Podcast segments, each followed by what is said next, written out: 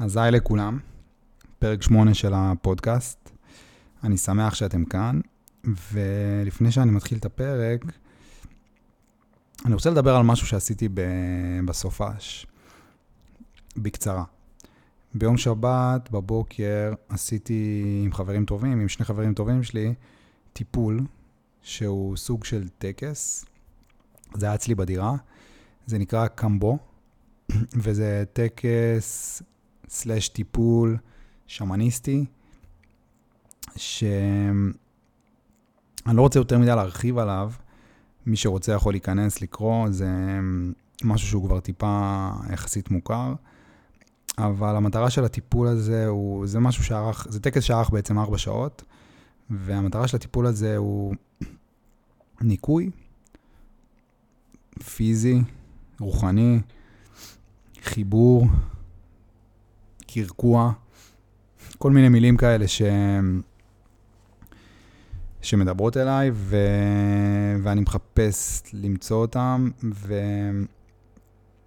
ויודעים עכשיו שאני חושב על זה, אולי זה תהיה, בגלל שמאוד אהבתי את מה שהיה שם, ואהבתי את הבן אדם שהעביר את זה, את המטפל בעצם שהגיע ועשה לנו את הטיפול הזה, אני אנסה אולי להביא אותו לפה, לפודקאסט, אולי אפילו לשבוע הבא. לא דיברתי איתו על זה עדיין, זה משהו שעכשיו עולה לי לראש, אבל אולי זאת תהיה הפעם הראשונה שאני אביא מישהו ואארח אותו פה, אצלי בדירה, ודבר איתו על מה שהוא עושה, כי זה מאוד מעניין, וזה מאוד קשור לדברים שאני מדבר עליהם, וזה מאוד קשור לחיבור עצמי ו... ועבודה עצמית, רוחנית, פיזית, ויש מצב שאני אביא אותו, נראה, אולי זה יקרה. אז זה לגבי זה. מי, ש... מי שמעניין אותו, שפשוט ירשום ביוטיוב או בגוגל קמבו, ו... ויגיע לזה ויבין. והאמת שאני טיפה מתאושש מהדבר הזה עכשיו, כי זה טיפול שדורש התאוששות מסוימת, אבל uh, אני כבר ביומיים כזה של התאוששות. ו... וזהו, נראה לי שאני אביא אותו לפה, אם הוא ירצה כמובן. אז בכלל, הפודקאסט הזה הוא בעיקרון סולו, אבל באיזשהו שלב הוא כן יתפתח, אני כן ארצה שהוא יתפתח ל... לשיחות יותר ארוכות, לשיחות של שעה, שעה וחצי, שעתיים וחצי, אני לא יודע, אבל אני אביא לפה אנשים, זה כבר התחיל להתבסס פחות או יותר, הדבר הזה, ויש כבר מנויים ויש מאזינים ויש תנועה, ואני חושב שמתישהו גם יהיה בשל באמת ל... אני אהיה בשל לארח אנשים ולדבר איתם. אז זה לגבי זה. לגבי הפרק של היום. זה נושא שכבר דיברתי עליו כאן בפודקאסט, בקצרה יחסית. זה היה בפרק 5, וזה על משמעות החיים, ואיך אפשר למצוא אותה, או איפה אפשר למצוא אותה, את המשמעות הזאת. הפרק ההוא קיבל הרבה תגובות, וזה מין נושא כללי כזה שנוגע בכולנו. בטח בתקופה הזאת, שהכל פה במילא מבולבל ומבלבל כבר הרבה זמן. אז רציתי לעשות פרק רק על זה וטיפה יותר להעמיק. ולתת גם כלים שהם אולי טיפה יותר פרקטיים. אז בעצם השאלה היא, אני נאבדת בתוך השגרה, איפה מוצאים משמעות? ולפני שמבינים בכלל את הסיפור של המשמעות, צריך להבין שההפך ממשמעות זה, זו תחושה של ריקנות. תחושה כזאת שמלווה אותנו בשגרה. כי החיים קורים, העולם קורה, הימים מתחילים ונגמרים, ואנחנו לא תמיד מוצאים את עצמנו בתוך כל הדבר הזה. השגרה הזאת יכולה להיות גדולה עלינו, על כולנו. בטח בעידן הזה של הרשתות ושל האינסטגרם, שהכי קל זה פשוט להעביר את הזמן ולחזור הביתה בערב, ללכת לישון, לקום, ללכת לעבודה, לשלם מיסים, ללכת לישון, להיפגש עם חברים, לעשן פייסל, שוב אינסטגרם, שוב ללכת לישון, שוב לקום לעבודה, זה גלגל. זה גלגל של ריקנות. ובסופו של דבר, אנחנו צריכים משמעות. לא יעזור כלום, הבנו את זה כבר. זה לא משחק של כסף, זה לא משחק של קידום בעבודה, זה לא משחק של רכב חדש מהניילון, זה לא משחק של נעל חדשה, של fucking Off-White, זה משחק של משמעות. וכל אחד מבין את זה בדרך שלו ובזמן שלו, ויש כאלה שמבינים את זה בגיל 12, ויש כאלה שלא יבינו את זה לעולם. אז המשמעות הזאת, כאילו, משמעות החיים, זה משהו שהוא יכול להישמע כמו, קליש, כמו קלישאה. משמעות החיים, מה זה בכלל אומר? זה יכול להישמע בטעות כמו עוד משהו שרובין שמה היה אומר באחד הספרים שלו. אבל אני תמיד מנסה לקחת את הדברים הגדולים האלה ולנסות לתת להם את הפרשנות שלי. וכשאני מנסה לשאול את עצמי איך מוצאים משמעות ביום-יום, אני בעצם שואל, איך מרגישים? כי רגשות זה משהו שנראה לי קצת שכחנו. להרגיש. אשכרה, להרגיש רגשות. ואני חושב שהמשמעות יושבת שם. ברמה הכי מופשטת ובסיסית שיש. המשמעות הכי עמוקה היא להרגיש את, הרג... היא היכולת בעצם להרגיש את הרגשות של עצמנו. ותכף אני אנסה להבין עם עצמי איך מגיעים לזה, איך מרגישים, אבל צריך רגע להבין את התיאוריה. כי משמעות זו באמת מילה מאוד גדולה, והיא בדרך כלל מתקשרת לנו עם להתנדב בעמותה לניצולי שואה, או לעזור לחבר. וזה נכון, בדוק. משמעות יכולה להגיע מהמקומות האלה, והיא מגיעה מהמקומות האלה. אבל זה ברמה הפרקטית, וזה חשוב, ו- ותכף אני אגיע לזה. ברמה התיאורטית, משמעות מגיעה מלהרגיש. כי אנחנו כל כך מדחיקים ביום-יום שלנו. אנחנו מדחיקים רגשות בצורה אבסורדית. כולנו. וברור שאנחנו לא אשמים, וברור שהדורות לפנינו לא הבינו ברגשות, וברור, והכל נכון. אבל, אז מה אם זה לא אשמתנו? זה החיים שלנו. ואם נמשיך להדחיק את עצמנו למוות, זה... אנחנו אלה שניפגע. זה לא ההורים שלנו, או המורים שלנו, או מי שהיו אמורים להיות המחנכים שלנו, אבל במקום לחנך אותנו להרגיש, הם לימדו אותנו להוציא X ממשוואה עם שני נעלמים. וזה סבבה, אני לא שופט. הם בעצמם לא מכירים את זה. לא שופט את מה שהיה. אבל בסופו של דבר זה עלינו. ואם אנחנו רוצים להתחיל להבין מה זה משמעות, אנחנו צריכים להתחיל להבין מה זה רגשות ואיך מפסיקים כבר להדחיק אותם.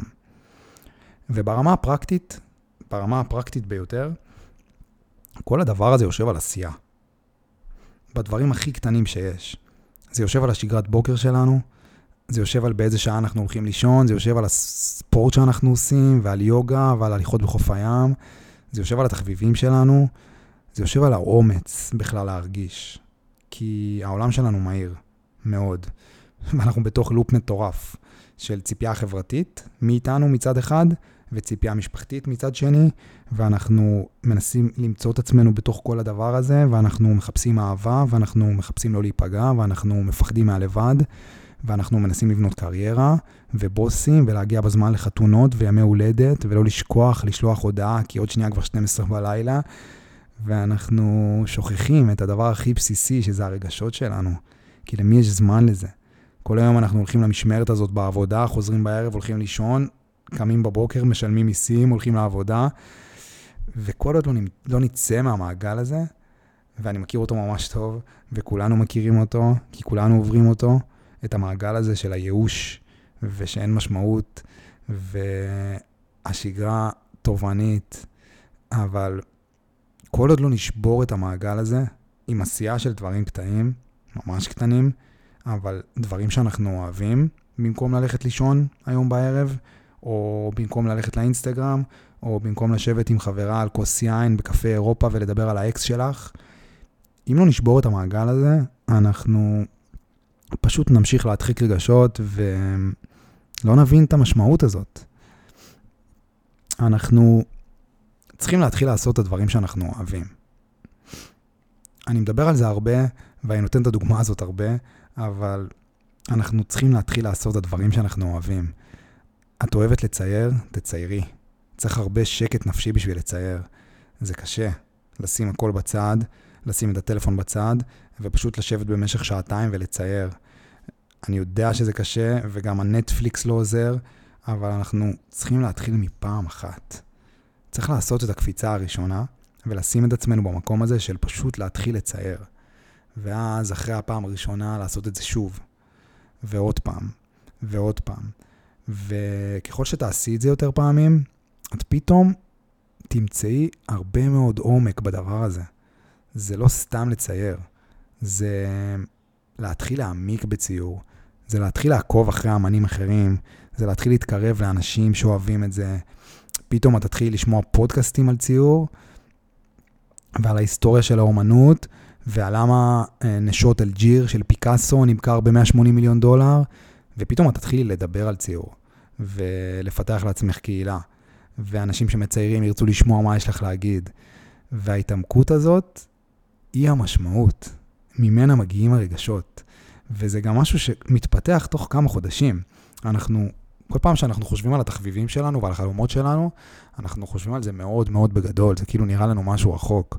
אבל אם רק נתחיל בעשייה הכי קטנה של הדברים האלה, ובאמת נעמיק, ובאמת נשקיע בזה, ובאמת כל יום נשב על זה, תוך כמה חודשים אנחנו כבר יכולים להגיע למקום הזה שיש אשכרה אנשים שרוצים לשמוע מה יש לנו להגיד. ושם נמצאת המשמעות. ממנה, ממנה זה מגיע, משם מגיעים הרגשות האלה.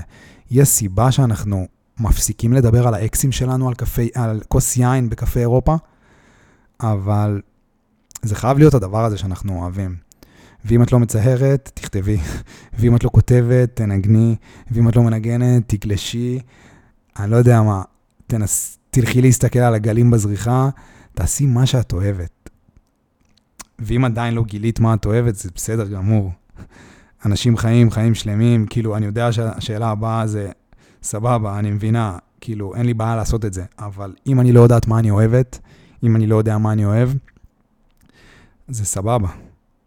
כאילו, אנשים חיים חיים שלמים בלי להבין את התשוקה שלהם. ושוב, אני לא מדבר פה על חלומות. חלומות זה מאוד גבוה ותיאורטי. אני מדבר על התשוקה הכי בסיסית לעשות את מה שאנחנו אוהבים. אם עדיין לא גילית מה זה, את חייבת להתנתק רגע מהשגרה ולהתרחק טיפה מאנשים. ואני מדבר על זה המון, אבל תתרחקי מאנשים. בטח מאנשים שאת רגילה להיות לידם כל היום. החברים הטובים והמשפחה הקרובה. כי עד שלא תתרחקי קצת מהם, את לא באמת תוכלי לגלות מה את אוהבת. לא מה הם מצפים ממך לאהוב, לא מה את חושבת שאת צריכה לאהוב, לא מה אמרו לך שאת צריכה לאהוב, לא על ללכת לתיכון וללכת ללמוד משפטים באוניברסיטה ולהתחתן בגיל 27. מה את באמת אוהבת? צריך להתנתק מזה קצת. צריך להתחבר בחזרה על עצמנו. את אומרת שאת נאבדת בתוך השגרה ושאין לך משמעות, זה כי את בתוך שגרה שאין בה אפילו שנייה של השקעה בעצמך ובמה שאת אוהבת. וזה ברור לי כבר. בלי להכיר אותך ואת הסיפור שלך, זה ברור לי. את צריכה לגלות מה את אוהבת, וברגע שאת מגלה, פשוט שימי על זה all in ותתחילי להשקיע בזה. שם יושבת המשמעות. לכי לשקיעות, לבד. כאילו, כל ערב תעשי לעצמך מנהג קטן שאת הולכת לבד לשקיעה, משאירה את הטלפון באוטו, ודברי איתי עוד שבועיים, תגידי לי מה זה עשה לך. תטיילי לבד, תגלי את עצמך כבר. ככל שתתקרבי לעצמך ולדברים הכי קטנים שאת אוהבת, את תתחיל למצוא את המשמעות הזאת, והמשמעות הזאת תביא לך מוטיבציה, והמוטיבציה הזאת תכניס אותך למעגל חדש של עשייה, ואת תתחילי פתאום לגלות שיש בתוכך ים של תוכן, שפשוט השגרה היפה שלנו, והתובענית הזאת, וכל הציפייה החברתית מאיתנו, מנע מאיתנו מלראות. פשוט צריכה לגלות מה את אוהבת לעשות, וכשתגלי את זה, את תתחילי להבין מאיפה מגיעה המשמעות. אז זה היה הפרק של היום. רציתי להרחיב אותו קצת, רציתי להעמיק. אני גם יודע שאני מדבר על הדברים האלה הרבה, ואני אמשיך לדבר עליהם הרבה, כי זה המסר שלי. ו... וזהו, בעצם. אני מקווה שהצלחתי להעמיק טיפה, והצלחתי לגעת בדברים שהם טיפה יותר פרקטיים, ואני מקווה שנהנתם. ואני חושב שאנחנו נתראה כאן בשבוע הבא.